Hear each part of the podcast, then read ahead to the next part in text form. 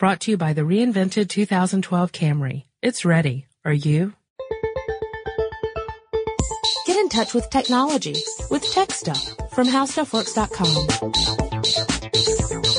Hello there, everybody, and welcome to Tech Stuff. My name is Chris Pollette, and I'm an editor here at HowStuffWorks.com. Sitting next to me, as usual, is senior writer Jonathan Strickland. Hey there! Alrighty then. Yeah. So what do you want to talk about? Well, uh, before we start talking, uh, this is going to be one of those special podcasts, you know, the kind that always start with listener mail. Dude, I was hoping I was ice cream and cake. You got me all excited. Yeah, no, punch and pie will be later. Okay. So this listener mail comes from Amy and Amy says, Hey you guys, love the show and I have learned a lot. Here is a tech thing I have no clue about. How does 3D printing work? Thanks, Amy. Well, Amy, we thought we would tackle 3D printing for you. Yeah. It's, um, it's a complex thing. It's, it's super cool though. Yeah, you can, you know, you could do a very rudimentary version of this by, you know, printing something out on a piece of paper and folding it into origami. That is but I don't not think. 3D printing. Oh no, not exactly. That's printing on 2D and then you make a 3D dimension. Oh, that's it. That's it. Get Josh in here. So, uh, no, no, no. So 3D printing. Well, first of all, let's talk about why you would need 3D printing in the first place. And really the main purpose is to create prototypes for products. Yeah, we're not uh, we're not talking about printing out stuff that you would read later. This is printing out things in relief so that you could see how they're put together and what they look like when they're done. The question is, how do you make that possible? Right, because think about it this way. If you are, let's, let's say that you have come up with a product idea. You work for this big company. You've come up with an idea for a new product and you want to make a mock-up of it. But because there, it's, it's the first of its type, there's nothing in place for you to be able to manufacture this easily. You can't just go to the plant and say, Hey, you know, produce one of these for me because no one's made one before. So before 3D printing, you pretty much had to use other methods. Like if you want to go way back, we're talking about things like you take a block of wood and you carve it into the shape that it's supposed to be in. And then you're, you take another block of wood and carve that away until you get all the different pieces together. Then you put all the pieces together and then you show it off to whomever and say, this is what, this is the way it's supposed to go together. Please find a way to mass produce this. It's just- rather time consuming. You just carve away all the bits that don't look like a whatever. Right. Yeah. Exactly. You carve away all the bits that don't look like whatever it is that you're trying to produce. Or um, another example is uh, actually group that uses 3D printing a lot, architects. Sure. Uh, everybody's seen a, one of those models of your town or your school after renovation or whatever, where they, they have the little blocks and you look at them and you go, well, that's, that's pretty neat. They put all the little trees in there and that, well, you can use 3D printing to create models like that. Right. So obviously there's a need for creating prototypes. There's a need for creating these models. And there's a need for doing it in a way that's not going to take you so much time that by the time you're done with it, the opportunity to create whatever it was you're going to create has passed. So that's where we get in with this whole rapid prototype approach. And 3D printing is really just uh, a way of creating the various bits and pieces you need for some 3D object, three dimensional object. Uh, and, uh, you do it without having to, you know, get other materials and carve it out yourself. Uh, and it's an additive proce- process, which means that it's adding the material as it goes, uh, to build the ultimate object or series of objects. It's kind of ironic because, uh, really to print in 3D, you're printing in 2D. Right. Just Because- in lots and lots and lots of layers. Yeah, exactly. Yeah. It's, Um, uh, it's kind of weird because uh, you you think of it in. Uh, I guess in my head I was thinking sort of a sci-fi thing where you know you had this big open door with the the flaps on it, and you tell it to print the thing, and it just sort of comes out on the conveyor belt. Well, that's not exactly how yeah, it works. kind of like kind of like the the gobstoppers in Willy Wonka. Exactly. Yeah. Exactly. No, I I, I was right there with you. Either that or either that or you think of it almost like a mold type thing where Yeah. you know these two halves come together and when they come apart, there's the object just sitting there. It's not quite like that. In fact, it's not like that at all, really. what it really resembles most is uh, inkjet printers. Yep. So, you know, with an inkjet printer, you've got a, a printer that has a, a tiny little nozzle that sprays incredibly tiny drops of ink onto the paper. Itty bitty drop. Yes, in, incredibly small. We're talking like usually on the nanoscale, really. Um, something that, or it can be that small. And, uh, it just, it, it, the nozzle scans from one side of the paper to the other and sprays. And as it sprays, that's, that's what's forming the text you see. Well, it's the same sort of principle with 3D printing, except instead of ink, it's using some sort of uh, material like a, a, resin or some sort of uh, uh, plastic kind of material and uh, a binding agent. It, it, depends. Actually, I've seen a, a couple different techniques. Uh, one that uses powder and another that uses a liquid. Right. Yeah, it all depends on there. There are variations. In general, the way it works is that uh, you first create a 3D model of whatever it is you want to build uh, in a program like a like a CAD program on a computer. Um, then what most of these 3D printers do is they they divide that picture that you've created, that model you've created, into lots and lots and lots of layers. Um, hundreds and hundreds of them, really, because the thickness of each layer tends to be very, very thin. It's it's really just one layer of the uh, of the the inkjet's printing, I guess is what you could call it. Yeah. So think of it. Uh, sorry to interrupt. Oh, go ahead. Think of it as an egg slicer, if you right, will. Like exactly. if you you know put the egg down and then you slice it up. It only very very fine slices. It's the computer is doing that in order to print it on this 3D printer. Right. The cross sections exactly. Right. Yeah. So it does this layer by layer, and it it prints and until it's uh, finished with the object that you're creating. And because there's the binding agent or the material itself is binding in nature, um, it actually clings together and eventually creates this three dimensional object. You might think, well, how long does that take? Turns out not very long at all, really. Um, even back in the early days of 3D printing, it was much faster to use this method than other comparable methods. Uh, and I've seen figures of, depending on the complexity of the object you're creating and the size of it, tends to be between half an hour to two hours, depending on the, again, the size and complexity. Mm-hmm, mm-hmm. You want to talk about the, uh, the different types, the, the powder and the liquid thing? Yeah, go ahead. Okay.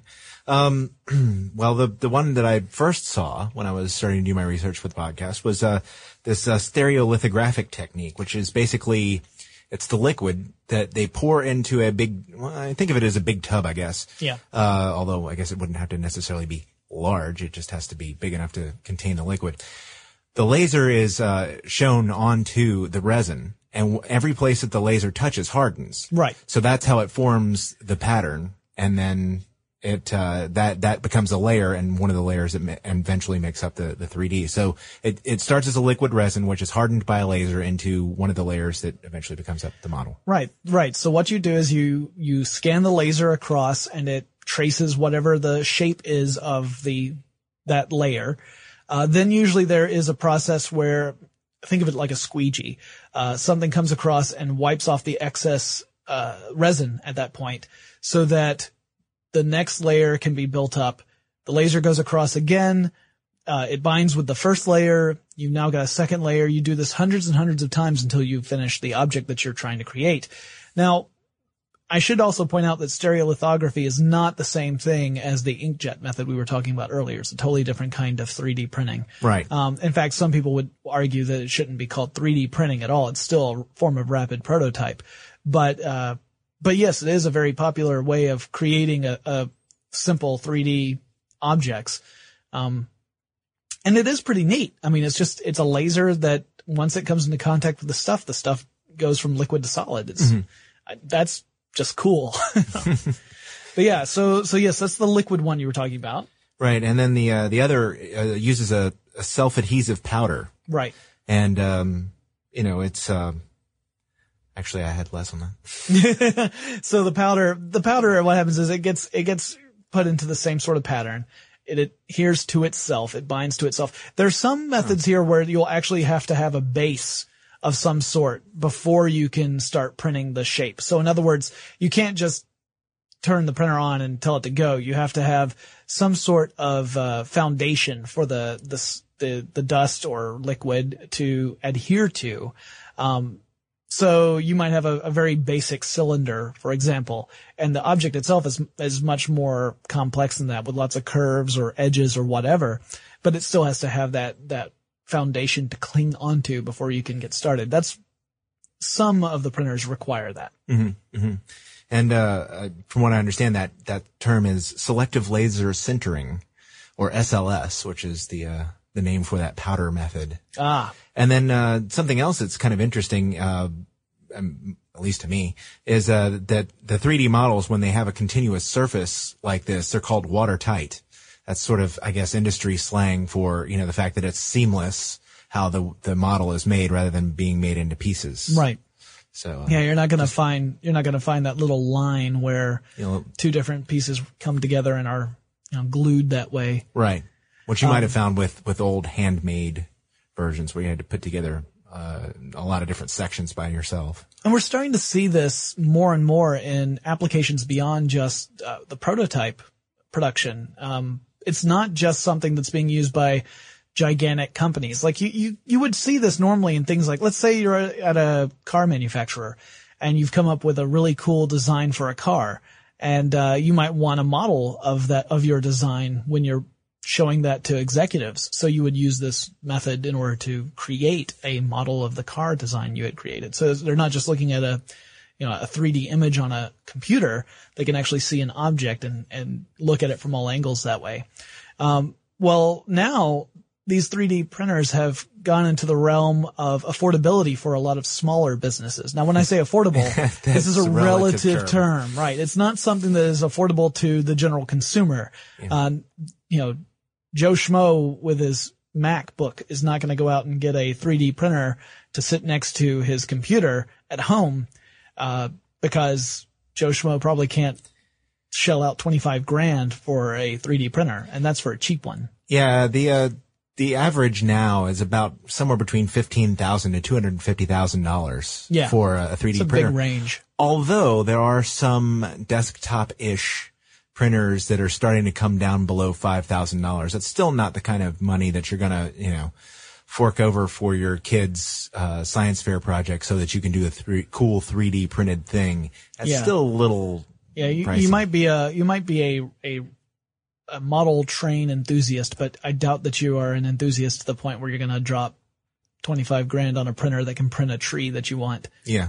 Although. I don't know, maybe if you're a Michael Jackson quality, he Yeah. had a lot of model trains. That's true. That's true. Anyway, so Yeah, um, you know, they, they use these in a lot of different, uh, processes, um, some of which made complete sense to me, like manufacturing and aerospace and Sure. automotive.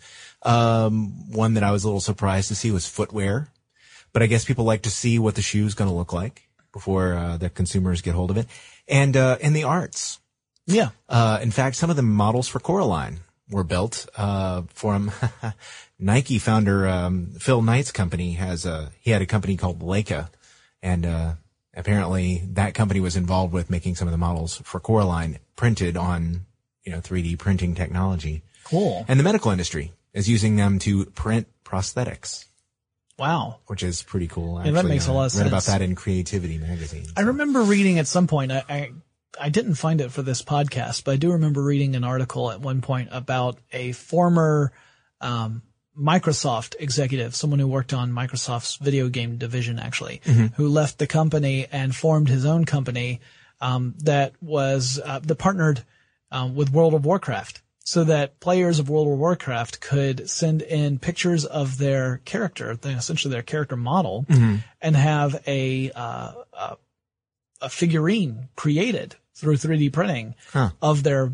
their character. So, and it was using this method. It was using 3D printing to create models that were very specific to the the look of each individual World of Warcraft character. So, if you you know had one of those busty elf chicks, you could get a 3D figurine of your busty elf chick. All right. Yeah, not life size. Sorry to disappoint you, fellas. um, it was actually like you know, Oh. maybe three inches tall, but Yeah. hey, you know you can't have everything. If they were two apples tall, then they'd be Smurf size. Smurf size. Were they two or three? Uh, no, I think you're right. Uh, there's three. Okay. Three apples tall. So Thank anyway. Yes, that was a childhood well spent. Although, so, you know, uh, somebody they're, they're the 3D printing, the rapid prototyping technology has fans, but you know, I was a little surprised to see somebody who uh, who's very popular in the world of design right now who isn't necessarily a fan. oh yeah? Yeah, Jonathan Ive of Apple Huh. was Oh, quoted that as makes saying sense. that it's distancing designers from, you know, the idea of their physical artwork of, you know, actually doing it by hand. And so he, uh, he's apparently not such a big fan. I can sort of see that, I guess. I mean, I, I see that in the same way that I see some, uh, animators who specialize in hand drawn animation. Yeah. How they look down on computer generated uh, animation. Uh, not all of them do. I don't mean to say that. And No, not, no, know, no. it's a very small number who, who have voiced any sort of negative opinion about the thing. But my view is that it's really, it's not so much the technique, it's, you know, how you, how you put it to use. Sure. So as far as I'm concerned, it's just another tool. And if someone is able to use that tool in a creative way, then I, I see no real problem with it. But then I'm not a designer, so I am not an artiste. so perhaps that's, uh, that's, maybe it's because I'm more of a, uh, you know, practical kind of guy as opposed to a, a artistic kind of guy. I understand. But I was also going to talk a little bit about Vik Olliver. Okay. Uh, I don't know, did you come across Vik Olliver when you were researching 3D printing? I did not. Okay. So Vik Olliver, he's heading this, this open source self-copying 3D printer project. Self-copying? Yes. So the idea here is that to create a 3D printer that is capable of printing all of the components that go into that 3D printer. Wow. So that in theory, you could create a machine that can replicate itself. Now granted, it's going to replicate itself in various bits and pieces. It'll still have to be assembled and wired and all that. But in theory, with the methods that he's working on, you would be able to create another printer. And mm-hmm. that would remove this barrier of price. Think about it. Like, you know, you, let's say like you, you, for the purchase price of one printer and whatever materials you needed to feed it through, like the, the plastic and the metal that you would need to create more, you could then create another printer and give that to your friend. And then the two of you could each create a printer and give that to two other friends. And they could give it to two friends and they two friends I'm- and so on and so on. I really figured you were going to go to that. I know. Uh, you know, I, that's the, the problem with that is that, uh, there's no 3D metal printing technology. Well, point, that's what they're, that's what they're working on. They're working on this methodology that would allow you to use low metals that have a low melting point. Mm-hmm. So you would have a metal that could melt at a temperature that is lower than the temperature required for the plastic to stay hard. Okay. So you could actually line the plastic with metal and it would all work fine. It wouldn't intermix. You wouldn't have this hot metal melting the plastic you just generated. And, um, and granted, now they're still working on it. Uh, they've developed the, the nozzle metal system, but, uh, it's still a little ways away from a, a full self-replicable model. okay. But I mean, that's, that's Sounds cool. it is a pretty neat thing because you think about it, then, all right, well, how far away are we to the point where we get to the Star Trek world where we've got the replicators? I could have used a, a hot Earl Grey this afternoon. Yeah, I could have used a, um, an alternator for my wife's car. so, you know, we all have our, our needs. Yeah, on, but the, on the day that we recorded this, the water main busted outside and there's a boil water order and I really wanted a cup of tea. I think because I couldn't. Yeah, I uh, I had a cup of coffee before I found out about the boil water order, so I'm expecting to either die or develop superpowers before the end of this podcast. Sad thing is he won't let me vote. No, So, uh, no, it's pretty much a coin flip situation here. I, it's not a democracy. All right. All right.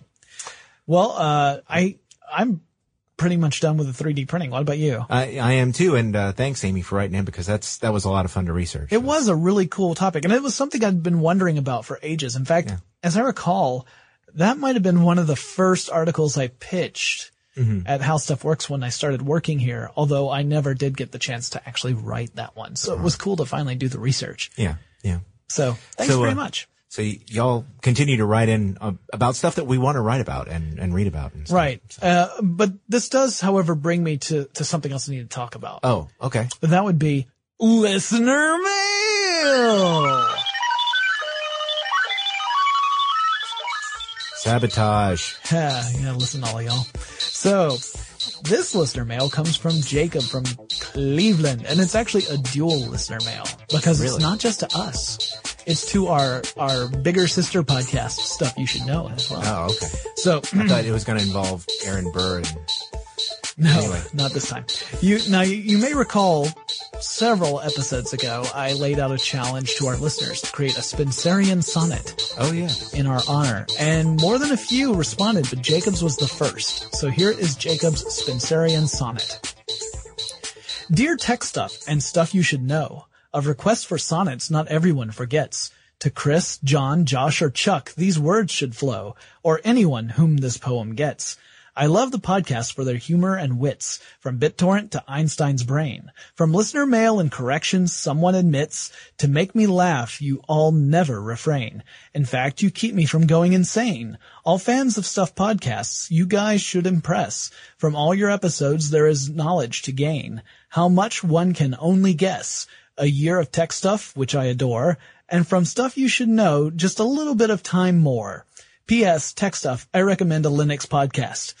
Well, Jacob, we've got a Linux podcast in the works for you. Uh, it's one of those. and many others. yes, because there's actually quite a quite a long list of topics that that is accumulating. You guys are sending in requests faster than we can do podcasts, which is awesome because we don't have to think about them. But we've had a lot of requests for Linux, so that will be coming in the near future. So keep your ears peeled, I suppose, or open. Yes. because you would keep your eyes peeled. Uh, I don't even want to think about that. What? Peeling your eyes or your ears? Either. Okay, so if you have any requests or corrections or any other comments, you can send those to our email address, which is techstuff at howstuffworks.com. And remember, you can read all about printers and computers and everything in between at howstuffworks.com. And we will talk to you again, unless Chris has something to add, Nope. really soon. For more on this and thousands of other topics, visit howstuffworks.com. And be sure to check out the new Tech Stuff blog, now on the How Stuff Works homepage. Brought to you by the reinvented 2012 Camry. It's ready. Are you?